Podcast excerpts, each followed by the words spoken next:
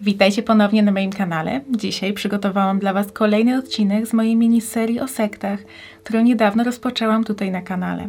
Jeśli nie widzieliście poprzedniego odcinka wprowadzającego, to bardzo zachęcam Was do zapoznania się z nim, ponieważ poruszyłam tam mnóstwo ważnych zagadnień, do których będę wracać dzisiaj i we wszystkich kolejnych odcinkach.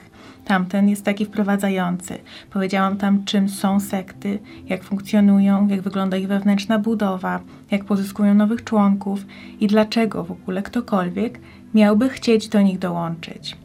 A dzisiaj będzie pierwszy odcinek, w którym skupię się już na jednej konkretnej organizacji noszącej znamiona sekty. I tym razem będzie to The Garden, czyli ogród organizacja, a właściwie komuna, która zyskała popularność w tym roku na TikToku. Wspomniałam o niej pobieżnie w tym poprzednim materiale i nie planowałam tworzyć całego odcinka na jej temat, jednak w komentarzach zauważyłam, że ten temat spotkał się z ogromnym zainteresowaniem z Waszej strony, dlatego właśnie postanowiłam poświęcić temu tematowi pierwszy odcinek z tej serii. Z tego co zauważyłam na polskim YouTubie, jeszcze nikt o tym nie mówił. Sądzę, że dlatego, że zagadnienie dotyczy przede wszystkim Stanów Zjednoczonych. Ta komuna, o której mowa, znajduje się w stanie Tennessee i nie sądzę, żeby ktoś leciał tam specjalnie z Europy. Z drugiej strony jednak takie miejsca powstają na całym świecie. To akurat zyskało sławę w internecie i nawet jeśli z Polski nikt nie ma zamiaru się tam wybierać, to warto mówić o cechach takich miejsc ku przestrodze, żeby można było łatwiej rozpoznać takie zjawiska, gdy będą już znacznie bliżej nas. Jeśli więc chcielibyście dowiedzieć się więcej o ogrodzie, to zapraszam Was do oglądania.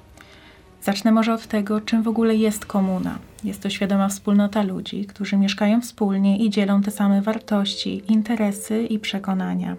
The Garden znajduje się w gminie Lafayette w hrabstwie Macon w stanie Tennessee. Właścicielem ziemi, na której stoi, jest Patrick Martion i z tego co wiadomo, komuna istnieje już od ponad dekady. Pomysł na założenie własnej komuny zrodził się u Patricka z powodu środowiska, w jakim dorastał – od młodych lat był członkiem artystycznych grup ruchu Rainbow Gathering i Rainbow Family of Living Light. Rodzina tęczy to niesformalizowany ruch osób różnych dróg, filozofii i wyznań, których wspólnym celem jest dążenie do wprowadzenia na Ziemi pokoju i wolnej miłości. To zgromadzenie również jest przez część osób określane jako sekta. Ogród pierwotnie nazywał się Shut Up and Grow It jego celem było zachęcenie ludzi do zrównoważonej produkcji żywności. Międzynarodowy rozgłos komuna zyskała dopiero 12 lat po swoim powstaniu. Wszystko zaczęło się od TikToków publikowanych przez użytkownika Tree is Alive. Sam autor nazywa się Tree i jest 24-letnim Brytyjczykiem z Liverpoolu. Przyjechał do ogrodu wraz ze swoją dziewczyną Julią, którą poznał w drodze na tęczowe zgromadzenie, więc od początku wiedzieli, że mają podobne poglądy i zainteresowania. Zafascynował ich sposób życia członków The Garden – to jak wygląda tam codzienność i jak bardzo różni się od zachodnich standardów i wartości.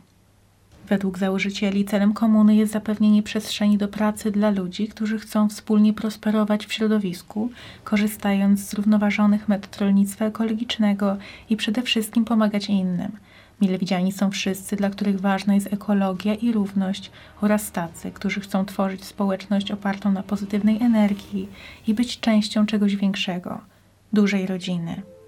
Ze względu na wyjątkowość tej małej społeczności, materiały publikowane na jej temat w internecie bardzo szybko zaczęły przyciągać uwagę. Tree założył swojego TikToka w styczniu 2021 roku, jednak na samym początku jego kontent dotyczył zmian klimatycznych i ochrony zwierząt. Po raz pierwszy mężczyzna wspomniał o komunie, w której mieszka 2 lutego 2021 roku. Później także wraz ze swoją dziewczyną Julią zaczęli dokumentować swoje doświadczenia z mieszkania w komunie oraz swoje podróże, zarówno na TikToku, jak i na swoim wspólnym kanale na YouTubie o nazwie Astro Kids. Co ciekawe, członkowie The Garden zaczęli zachęcać swoich widzów do odwiedzania komuny.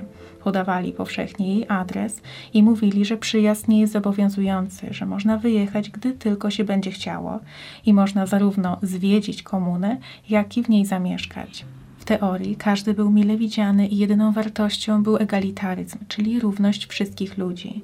Miało to być opozycją do sytuacji we współczesnym świecie. Nie prowadzono selekcji członków, każdy był wolny i miał funkcjonować na takich samych prawach. Jak można się domyślać, takie stwierdzenie przyciągnęły wiele osób. Adres był powszechnie znany, nie tylko podawany na wszystkich kontach w mediach społecznościowych, ale także stosowany jako hashtag.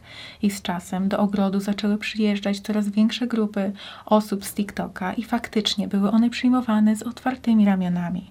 Mogły zwiedzać to miejsce, poznawać jej członków i ten alternatywny styl życia. I dopóki głównym źródłem informacji na temat ogrodu pozostawał Tree, to wszystko układało się dobrze. Wkrótce jednak miało się okazać, że nie wszyscy członkowie komuny są tak charyzmatyczni i sympatyczni. Drugim najpopularniejszym źródłem informacji wkrótce stała się Rel Gamson. I to właśnie jej działalność zwróciła w stronę ogrodu oczy internetowej społeczności w tym mniej przychylnym sensie.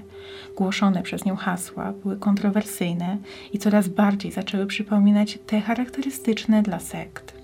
Mówiła o rewolucji, o upadającym świecie, o tym, że ogród jest odpowiedzią na złotego świata i może zapewnić ratunek przed zagładą. Namawiała do przyjazdu do komuny, ale już nie w tak spokojny sposób jak Tree. Mówiła o przyłączeniu się do ruchu oporu.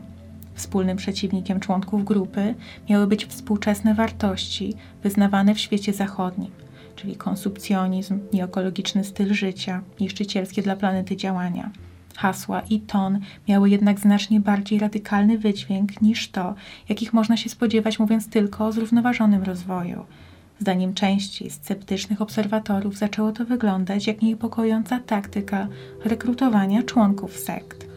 Nie da się ukryć, że pierwotne założenia społeczności mogą być bardzo atrakcyjne dla kogoś zmęczonego życiem w kapitalistycznym społeczeństwie, kogoś, kto chce zrobić coś, co ma większy sens, żyć bliżej natury, nie podążać za pieniędzmi i mieszkać w zżytej społeczności. Trzeba jednak podkreślić, że w praktyce stworzenie takiego miejsca jest bardzo trudne i wszystko wskazuje na to, że twórcom The Garden niestety nie do końca się to udało. Polityka otwartych drzwi w teorii brzmi bardzo szlachetnie, jednak w praktyce może prowadzić do wielu zagrożeń. Jeśli każdy jest tam mile widziany, to trzeba liczyć się z tym, że przybędą także osoby mające specjalne potrzeby i wymagające opieki. Mogą to być na przykład potrzeby medyczne, które bardzo trudno będzie zaspokoić. W przypadku ogrodu polityka otwartych drzwi doprowadziła między innymi do tego, że znalazły się tam osoby z kryminalną przeszłością. Z tego co wiadomo, jeszcze kilka miesięcy temu Mieszkała tam osoba, przeciwko której wystawiony był nakaz aresztowania w innym stanie.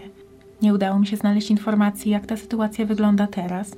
Możliwe, że tej osoby już tam nie ma i na przykład została zatrzymana, ale pokazuje to tylko, jak różni byli ludzie, którzy tam przebywali. Gdy te informacje ujrzały światło dzienne, w internecie pojawiło się wiele osób kwestionujących bezpieczeństwo komuny. W większości podobnych miejsc, czyli wspólnot zamieszkujących ten sam teren, przeprowadzane są rozmowy kwalifikacyjne i stosuje się różnego rodzaju formularze, żeby poznać osoby mające zamieszkać z pozostałymi praktycznie pod jednym dachem. Dodatkowo wiadomo, że do ogrodu przybywały osoby o skrajnych przekonaniach, też nietolerancyjnych, co kłóciło się z pierwotnymi założeniami tej grupy i stanowiło zagrożenie dla przybywających tam już osób różnych przekonań, wyznań i ras. Oczywiście do samego The Garden należą również osoby nie rasy białej i te podkreślają, że nigdy nie czuły żadnego zagrożenia, jednak warto wspomnieć, że sama komuna znajduje się na terenie historycznie znanym z segregacji rasowej i nawet kilkadziesiąt kilometrów od tego terenu jest jedno z miast zachodu słońca. Są to miejsca w Stanach Zjednoczonych, w których do dziś praktykuje się segregację rasową, za pomocą dyskryminacyjnych, lokalnych przepisów oraz zastraszania. Nazwa miasta zachodu słońca odnosi się do haseł wywieszanych na plakatach, które głoszą, że osoby innych ras muszą opuścić te rejony przed zachodem słońca, czyli nie mogą tam mieszkać ani długo przebywać. Brzmi to dość abstrakcyjne, jak coś rodem z ubiegłych wieków, ale jednak jest to coś, co nadal funkcjonuje. Kolejnym źródłem kontrowersji dotyczących ogrodu było podejście jego członków oraz przede wszystkim przywódców, choć oni sami nie chcą się tak określać, do kwestii pandemii. Z postów w ich mediach społecznościowych można jasno wywnioskować, że nie wierzą w pandemię i nie mieli zamiaru wprowadzić żadnych dodatkowych zasad czy obostrzeń z tym związanych. Nie zaprzestano także prowadzenia polityki otwartych drzwi i każdy mógł przyjechać i wyjechać, kiedy tylko chciał. I wszystko to, o czym teraz wspomniałam, na przestrzeni tygodni i miesięcy coraz bardziej zaczęło zmieniać sposób postrzegania ogrodu przez świat zewnętrzny i wzbudzać niepokój. Największa kontrowersja miała jednak dopiero nastąpić. I zanim przejdę do opisania jej, to chciałabym tutaj zaznaczyć, że to, o czym powiem, może być ciężkie dla najbardziej wrażliwych osób. Będzie to kwestia związana ze zwierzętami, dlatego jeśli nie chcecie o tym słuchać, to przewincie proszę kilka minut do przodu, choć teraz zaznaczam, że nie będzie tutaj absolutnie żadnych drastycznych opisów.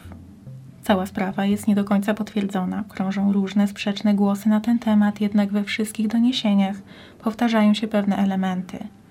W 2019 roku na terenie komuny znajdował się kot, który został zastrzelony, a następnie zjedzony.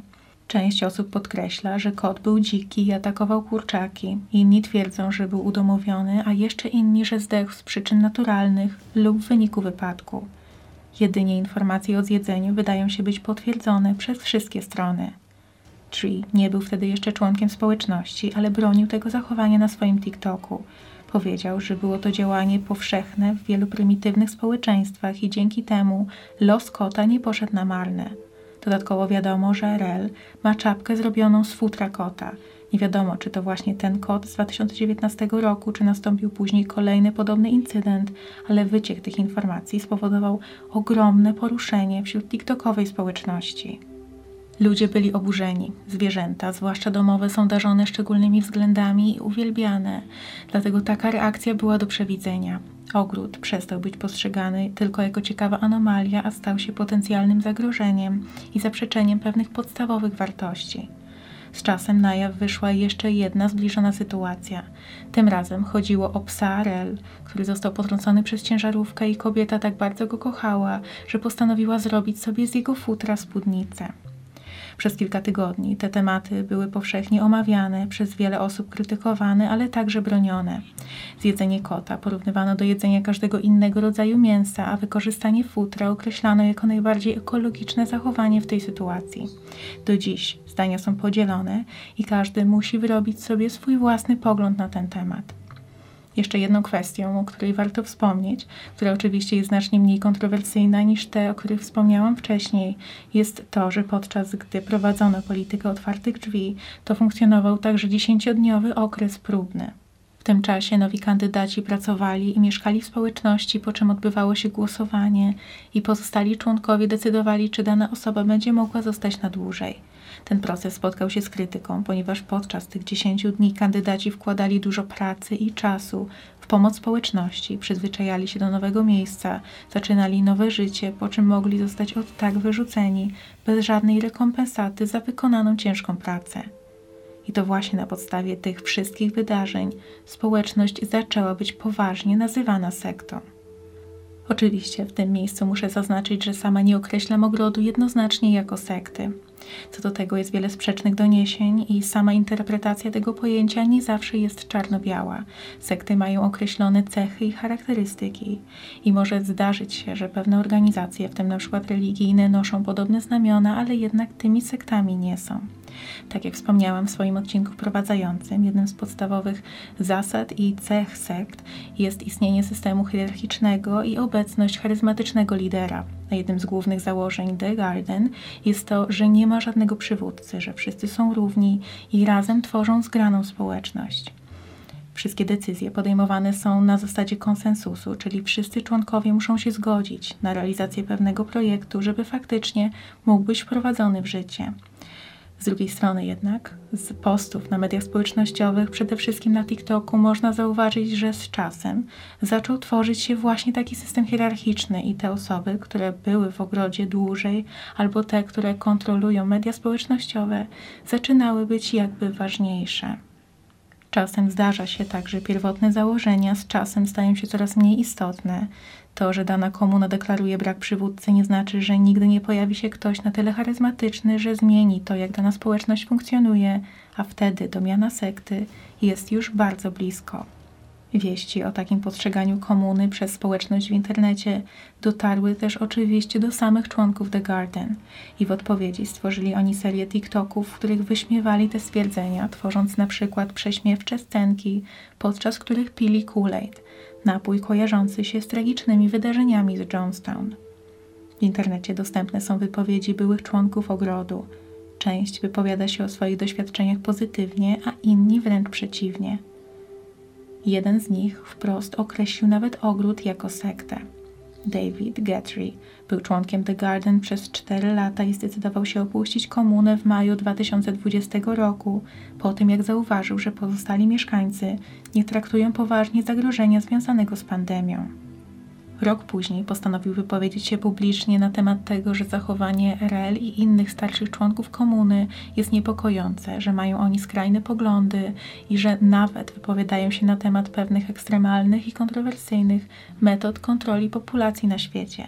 To wszystko pozostaje jednak słowem przeciwko słowu. Kilka miesięcy temu na kanale Vice na YouTubie pojawił się półgodzinny materiał dokumentalny na temat właśnie The Garden i kilku sceptyków zauważyło, że większość z tych największych kontrowersji na temat ogrodu pojawiła się w miesiące poprzedzające powstanie tego dokumentu, a przede wszystkim po tym, gdy pojawiły się wieści, że taki film powstanie. I trzeba zastanowić się, czy może te wszystkie kontrowersje zostały podkręcone przez twórców materiału, żeby zyskać większą oglądalność. Pod koniec filmu pojawia się też informacja, że niedługo po zakończeniu zdjęć, ze względu na internetowy hejt, mieszkańcy ogrodu nie czuli się już bezpiecznie i postanowili zawiesić politykę otwartych drzwi i przestali przyjmować przyjezdnych. Sama społeczność nie przestaje jednak działać i wewnętrznie się rozwijać. Czytając o ogrodzie, rozgłosie, jaki zyskał i negatywnych opiniach na jego temat, miałam przeczucie, że cała ta sytuacja mogła zajść za daleko i okazać się znacznie bardziej krzywdząca dla tych członków komuny, którzy niekoniecznie zrobili cokolwiek złego. I niestety moje przeczucia były słuszne. Dotarłam do informacji, że osoby całkowicie niezwiązane z ogrodem masowo wysyłali zgłoszenia na policję, a nawet do biura imigracyjnego oraz do opieki społecznej. Nie wiadomo, czy wszystkie zgłoszenia były na pewno motywowane troską o bezpieczeństwo, czy może po prostu złośliwością. I to są już wszystkie informacje, które udało mi się znaleźć na temat tej potencjalnej sekty. Pod moim poprzednim materiałem, wprowadzającym do tej podserii, w którym wspomniałam bardzo pobieżnie o ogrodzie, dostałam jeden komentarz, że nie powinnam o tym mówić, ponieważ jest to promowanie tej organizacji i może być szkodliwe. Wydaje mi się jednak, że nie ma lepszego sposobu na podnoszenie świadomości na temat nowoczesnych organizacji tego typu i nowych metod, które stosują, na przykład używając internetu, niż właśnie mówienie o nich i ostrzeganie, na co powinno się uważać. Nie mam oczywiście wpływu na to, jak informacje, które przekazuję, zostaną wykorzystane, jednak jestem pewna, że zdecydowana większość z moich odbiorców będzie dzięki temu bardziej ostrożna. Ze swojej strony mogę powiedzieć jedynie, że jeśli tylko spotkacie jakąś organizację lub grupę, która wydaje Wam się nawet w najmniejszym stopniu podejrzana, to lepiej po prostu jej unikać. Nie warto ryzykować. Może wszystko skończy się dobrze, ale może nie. Dajcie mi proszę znać, co Wy o tym sądzicie. Czy słyszeliście może wcześniej o ogrodzie? Czy używając TikToka wyświetliły Wam się jakieś materiały na ten temat? I co o tym sądzicie? Bardzo chętnie zobaczę wymiany zdań w komentarzach pod tym filmem. A jeśli macie propozycje o jakich innych organizacjach noszących znamiona sekt mogłabym powiedzieć w kolejnych odcinkach z tej podserii, to również dajcie mi proszę znać w komentarzach. A teraz bardzo dziękuję Wam za oglądanie i do zobaczenia.